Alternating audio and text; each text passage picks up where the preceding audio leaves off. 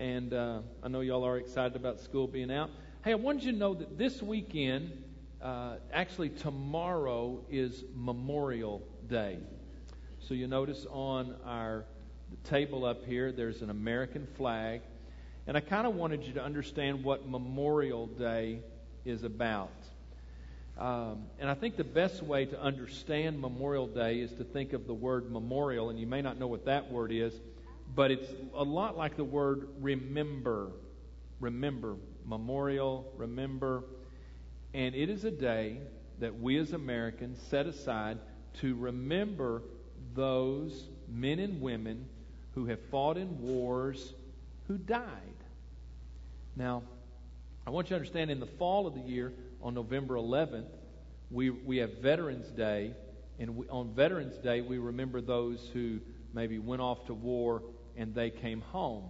But I want you to understand that in the United States, uh, there are times that we have to fight wars.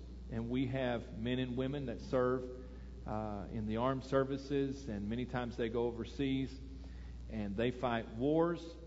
And um, those that, and, and some of them die. And on Memorial Day, we remember those who went off to war and they died. And it's a day that we set aside as Americans to say we don't ever want to forget the sacrifice they made. I want y'all to understand that. Uh, that that's very important to understand that there are people who have paid uh, the ultimate price so that we could be free as citizens of the United States. So that's what Memorial Day is about. But I also understand that there is another kingdom that's not an earthly kingdom, it's a heavenly kingdom. And the Bible tells us, this is also very important, that Jesus is the one who died for us that we might be free spiritually.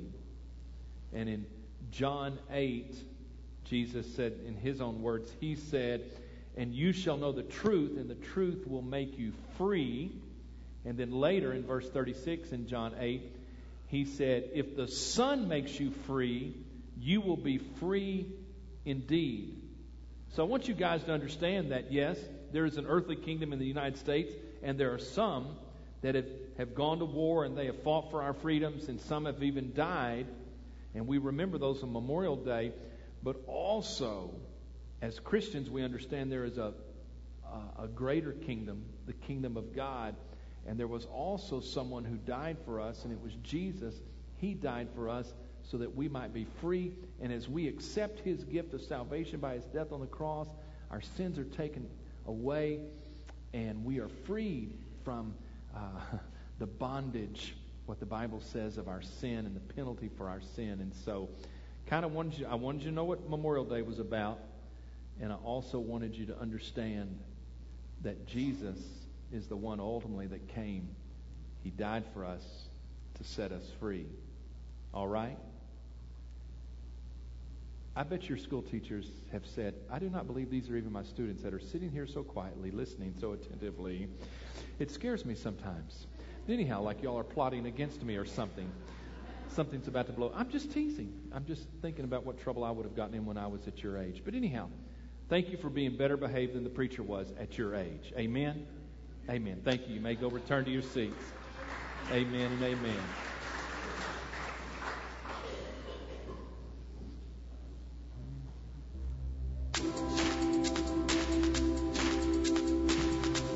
God, in His infinite wisdom and power, has composed the body of Christ, the church and our church, so that every member of our church and of every church is significant and has a role to play.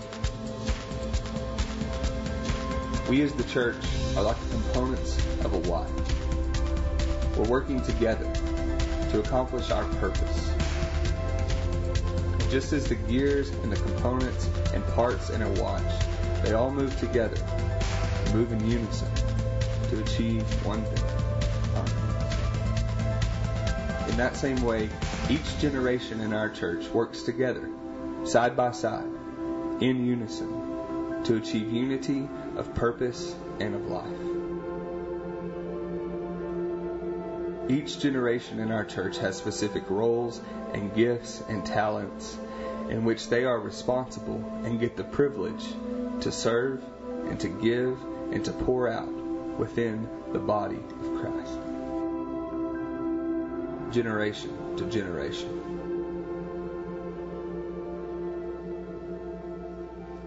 It is the responsibility of the church, our church, and our families that we pass down our faith to the generations that come behind us.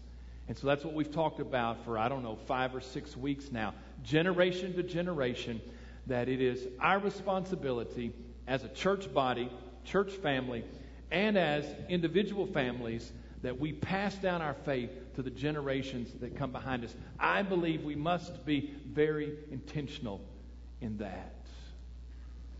This Sunday is the last Sunday. We're going to talk about generation to generation. Uh, I want to give you one final charge, and then the responsibility is yours to start in your own family with, as I've described, the little children, whether they be children or grandchildren or great grandchildren that are hanging around your ankles, to pass the faith down to them, but also for us as a church, that we have to be intentional in our intergenerational relationships, that we mentor and we invest in those that come behind us. Hmm.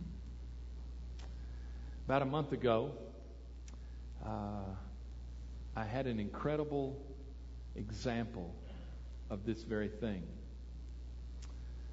Uh, about four weeks ago, uh, I went to see Brother Gene Childress in the hospital.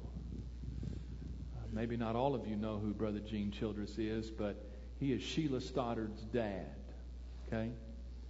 Uh, he lived next door to Sheila and between Sheila and the, the Thorntons and uh, he committed church member at Calvary Baptist Church in Lufkin and was a deacon there, faithfully served. And he was about four weeks ago when I went to see him in the hospital. He was seriously ill, and I will tell you that the week after that he passed away. Uh, so this was my last conversation I had with Gene Childress, and he and I are kind of friends and have been around each other through the years. And he calls me periodically, and we visit. And uh, there were a couple things that I picked up from my time, my last time with Brother Gene. Uh, I sat there for, I don't know, I was maybe there 15 or 20 minutes. And uh, on two occasions, as different nurses or a dietitian came in, uh, Brother Gene would say to them, as they began to discuss his medical condition with him, Brother Gene would begin to say, he said it twice while I was there. He said, I'm 87 years of age, and I have lived a good life.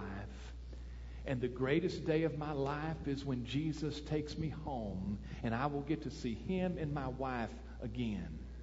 Now, the reason Brother Gene was telling that to the dietitian is he was communicating to this 20 something year old young lady that he was not going to live, he was not going to eat the way she was suggesting that he eat on the special diet for heart patients. And I'm just sitting over there just smirking in my chair.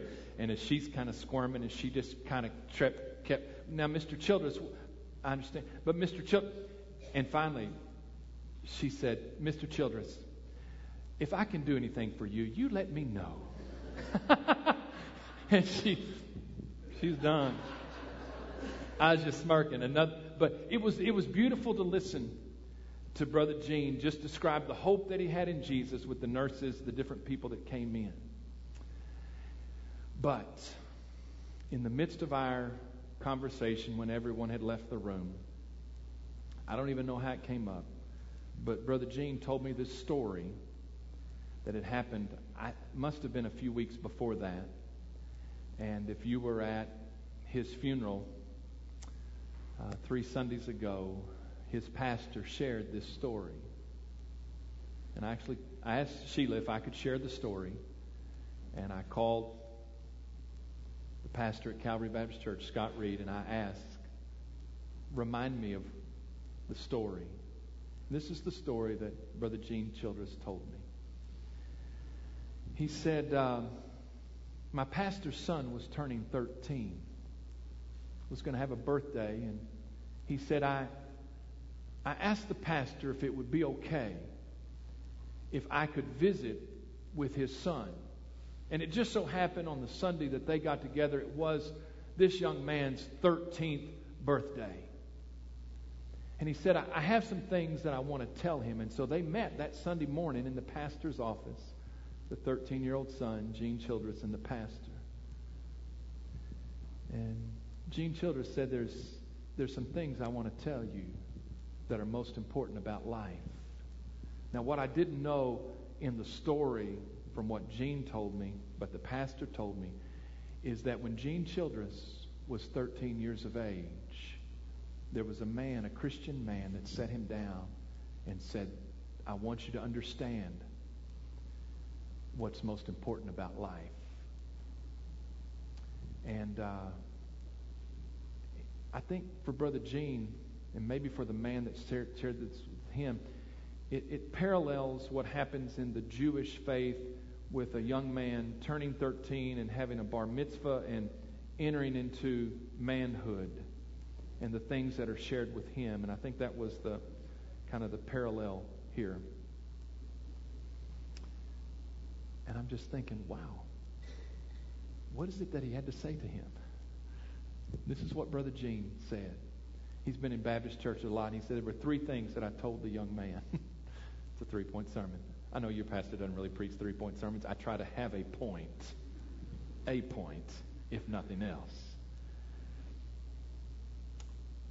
First thing, he said, begin and end every day with prayer. He said, when you get up in the morning, thank God for him seeing you through the night. Talk to him. He said, it may be five minutes, it may be ten minutes. He said, but make it a priority in your life that every day when you first get up, you talk with God about your day and just be aware of his presence in your life. And he said, not only that, but every night when you lay down, talk to God again as you close your eyes. And thank him for what he's seen you through and uh, about your day. And just talk with him. Every day, begin and end with prayer. Second thing, he said, learn God's Word. I don't know that he necessarily said spend time in God's Word every day, but I think that's probably what he meant. He said, uh, as a young man, you're going to be tempted, and there's going to be a lot of things that pull you this and that way. He said, you've got to be grounded in God's Word, and so learn God's Word, meditate on God's Word, memorize God's Word, listen to God's Word. Uh, be a young man that uh, knows God's Word and what it is that God has said in His inspired Scripture. The third thing he said, this is Gene Childress. He said, this is what he said to the 13 year old young man. He said, respect your parents. Learn to respect your parents, that God has set them over you, and, um, and it will set you up if you will learn to respect your parents for all your other relationships in life. I don't know how long the conversation was that Brother Gene had with the pastor's son. Uh, I know in talking to the pastor last night, it has made a marked difference in the young man's life. Um, to me, that is a a perfect illustration of what I have been challenging you to in these last four or five weeks. What a beautiful way of uh, passing down our faith to the next generations. You know, Brother Gene passed away that next week. And I have a reason because of God's timing and all of that.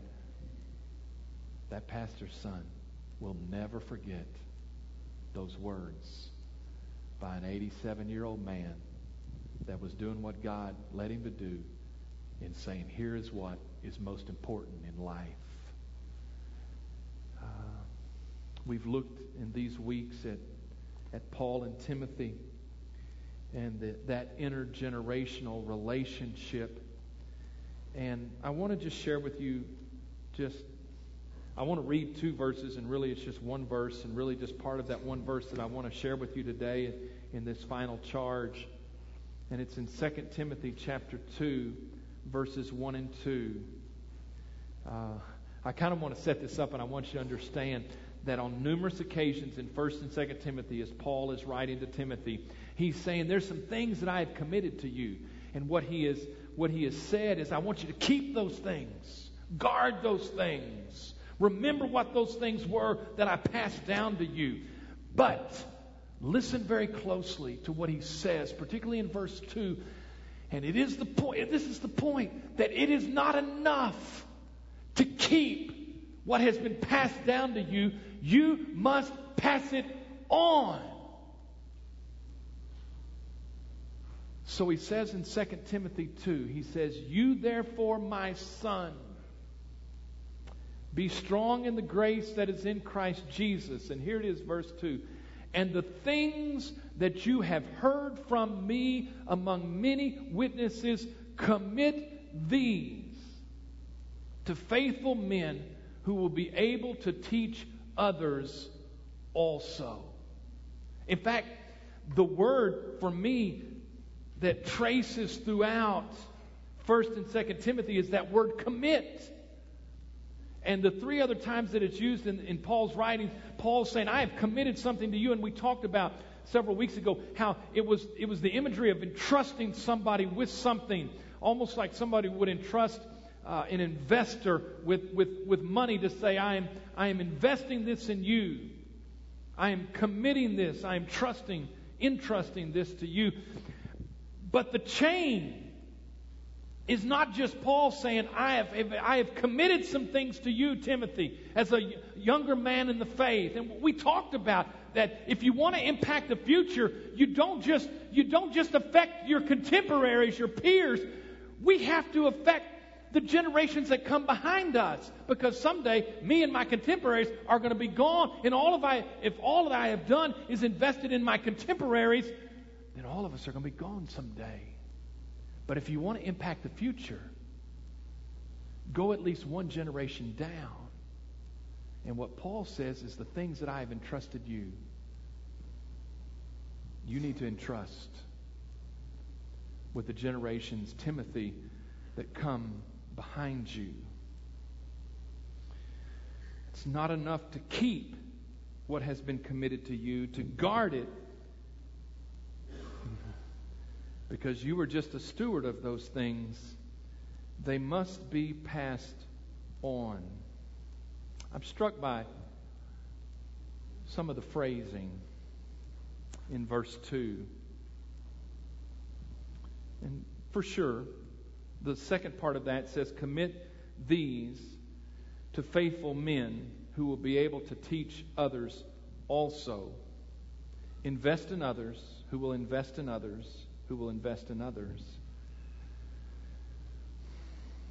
But it's this phrase in the first part of verse 2 when he says, And the things that you have heard from me among many witnesses.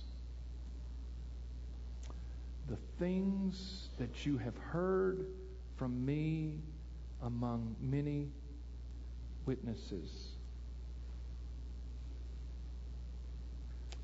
I don't know all that Paul meant by that.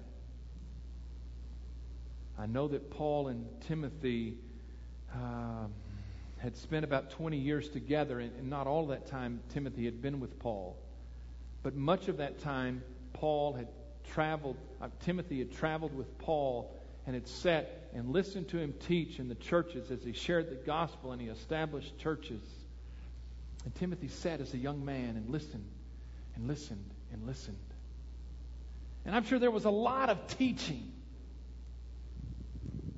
that Timothy heard from Paul, but there were some things that he heard over and over and over again. It's what I would describe today as the core of Paul's message. It's almost as if Paul is saying to me, the things you've heard me share among many witnesses over and over many times, the very core of this. Now, understand, there were some rabbit trails that Paul traced down, probably as he preached the gospel. There were some peripheral issues and things that were out there.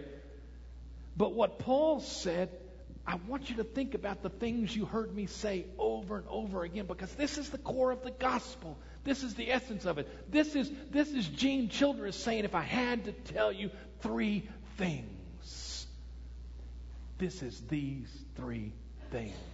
The things you have heard me share in the midst of many witnesses over and over again. The very core of Paul's teaching. It's what today I would call timeless truths. Timeless truths. In fact, I would contend today that we're responsible and that, in essence, what happened is Paul told Timothy, here's the very core of it, and this is what I want you to pass down. Yes, there, there, are, there are peripheral things, but it's the core of it that you can't lose. And so the core of the faith has been passed, you understand, for the last 2,000 years. It, it is what we contend for today and say, no, this is the essence of it. I know there's a lot of peripheral things and a lot of things we could talk about, but it's the core of the gospel. Do you understand it has been passed down from generation to generation for the last 2,000 years? And we sit here in this room today to be reminded of what is the core of the gospel, what has been shared over and over again. It is what I would today call timeless truths. They are the truths of the gospel that transcend generations and cultures.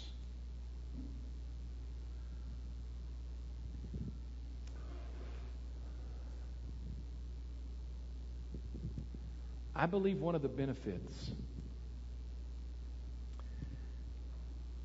to investing in someone of a generation that is below us is that we have to think through what are the timeless truths. Uh, let me say this. It is possible some of our Christianity um, hmm, has been colored by the time in which we lived or the culture in which we lived. It is, uh, there can be a, a cultural, generational expression of our faith. Uh, so if I'm talking to David Box, mm, he and I were raised the same way. If I'm talking to Sammy Weaver, uh, yeah, we we get each other. We were kind of raised in the same Christian homes during the same, same time period, and we can just look at each other and grunt and communicate theology.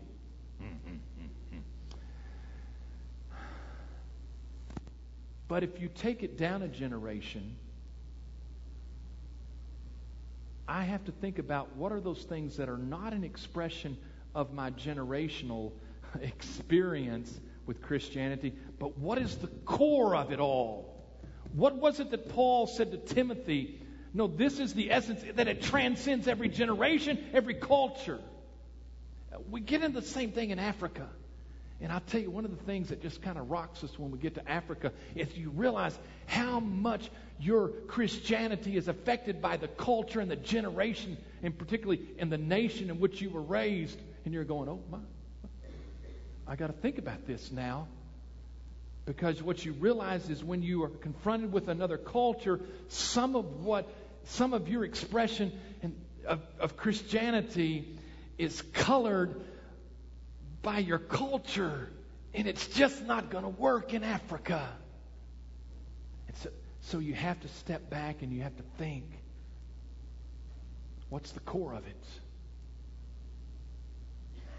What are the timeless truths?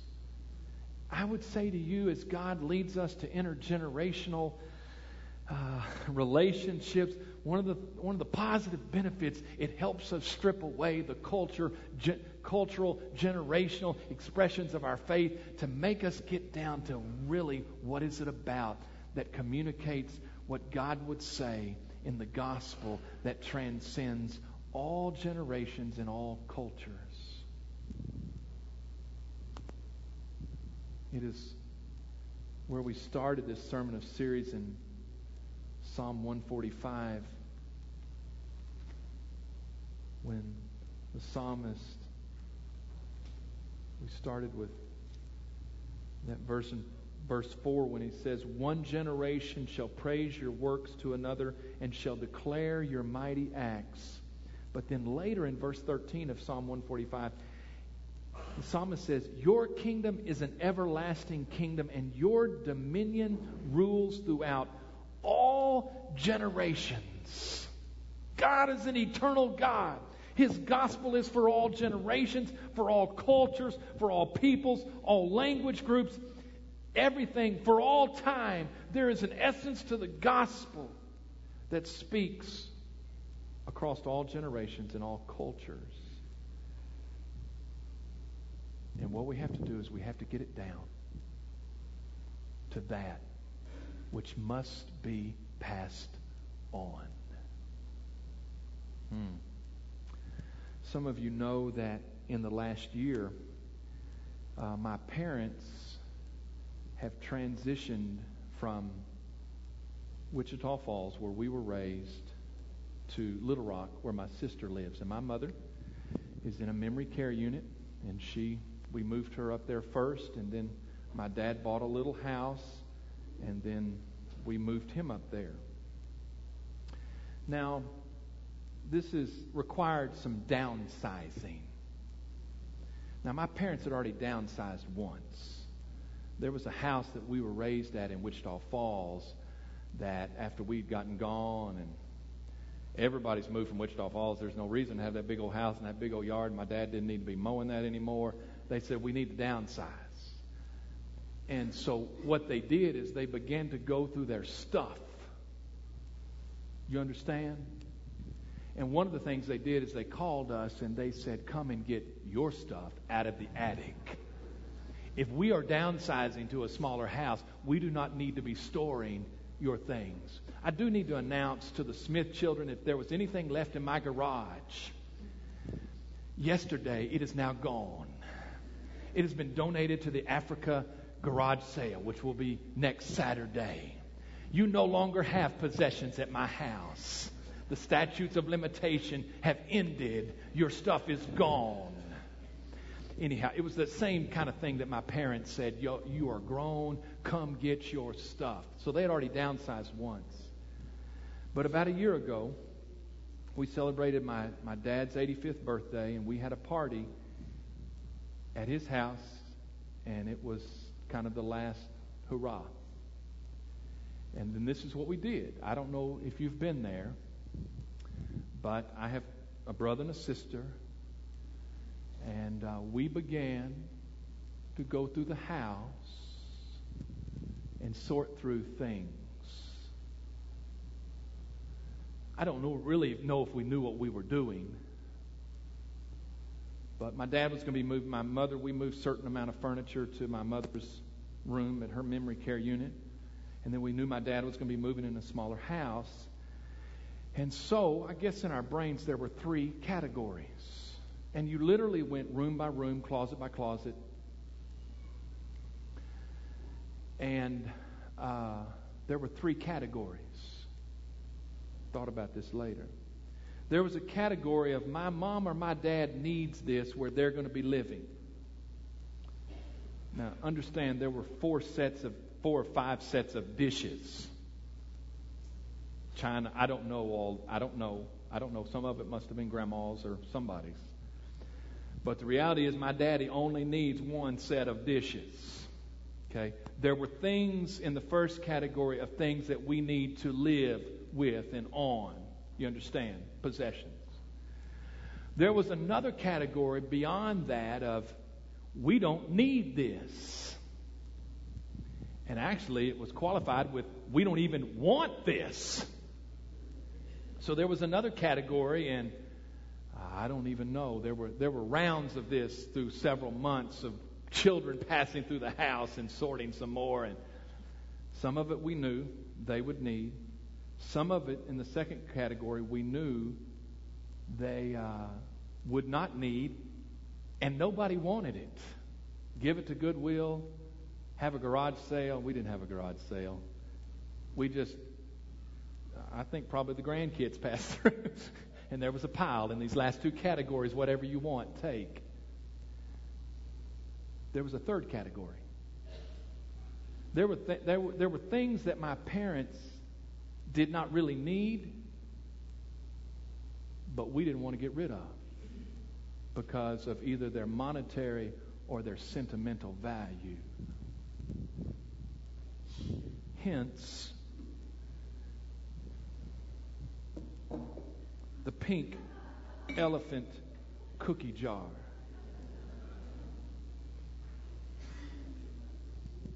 Is now at my house.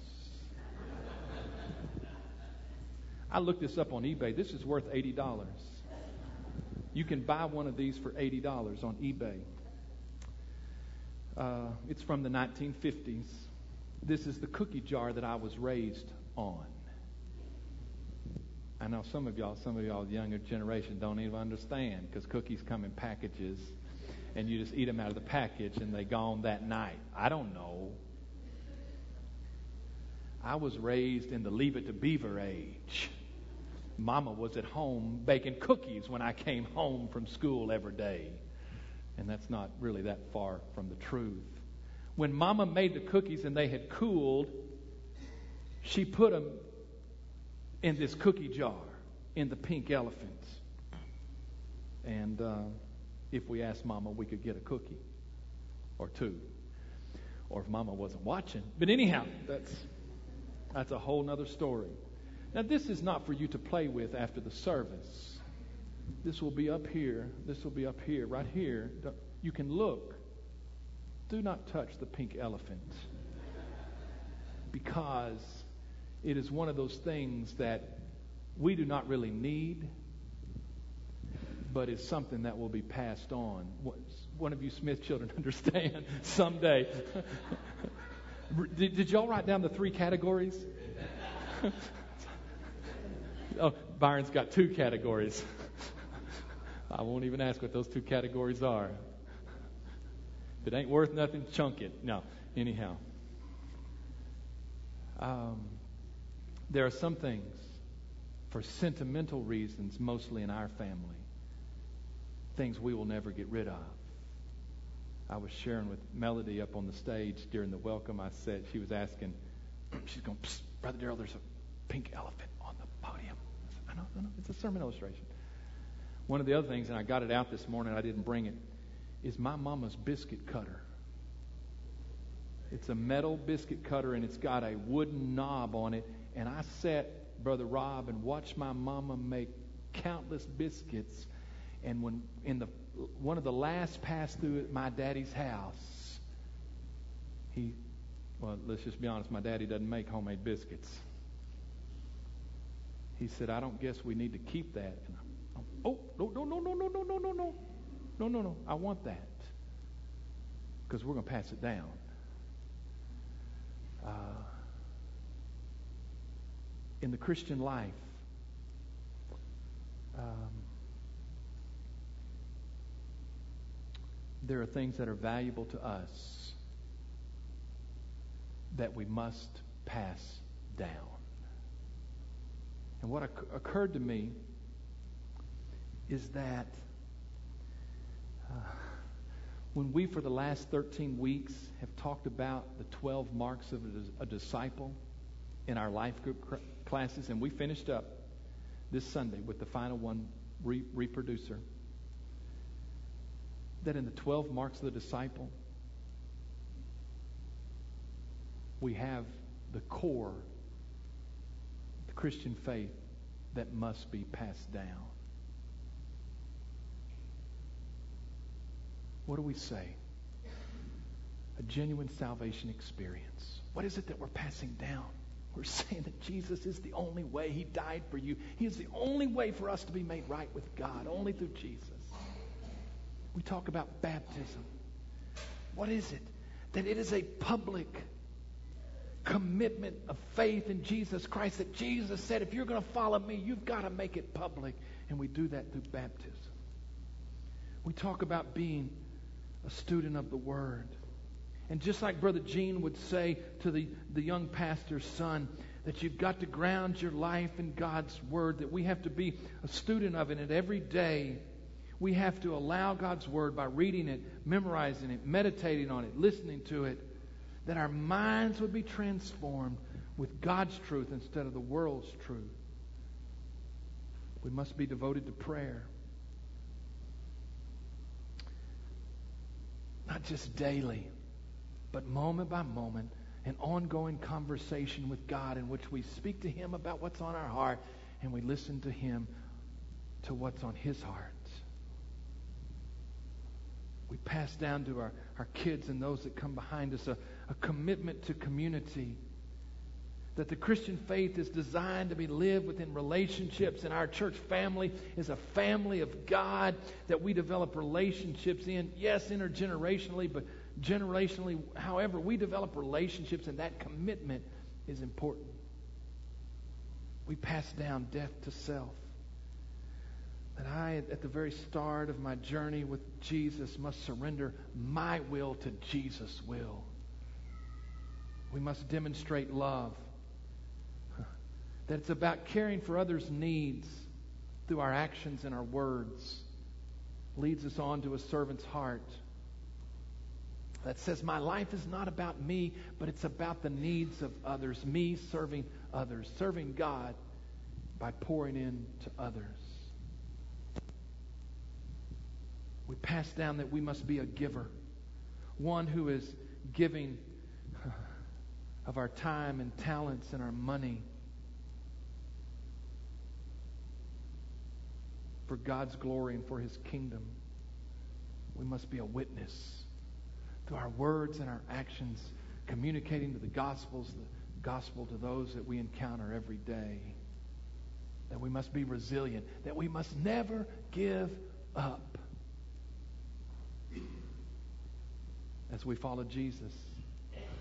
And then this morning in our life group, the final one that really I end with, we must be a reproducer. We must pass on to others what has been passed down to us. What Paul told Timothy and the things that you have heard from me among many witnesses, commit these things to faithful men who will also teach others. Tag we're it. We have a responsibility as it has been poured into us, as the gospel and the essence of the gospel has been passed down to us, of transferring that to the generations that come behind us.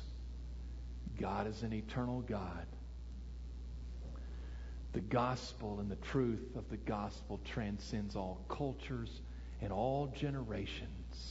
And in the very essence of it, it is like a prized family heirloom that we care for and we store and we don't let people play with.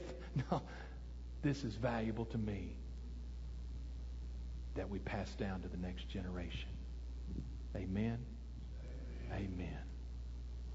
If you would stand with me this morning and let me pray. And then the altar is open this morning. I'll be at the front. Byron will be at the front as you have decisions to make for Christ. Father, today we thank you for that eternal kingdom, that eternal gospel. That Father still has power today to change lives. Father, I praise you that you are the same yesterday, today, and forever. So, Father, I pray that we would understand what it is that's been passed down to us. And Father, I pray as you lead and your Spirit empowers us, that we would be faithful to pass it on. And Father, we trust this all to you in Jesus' name.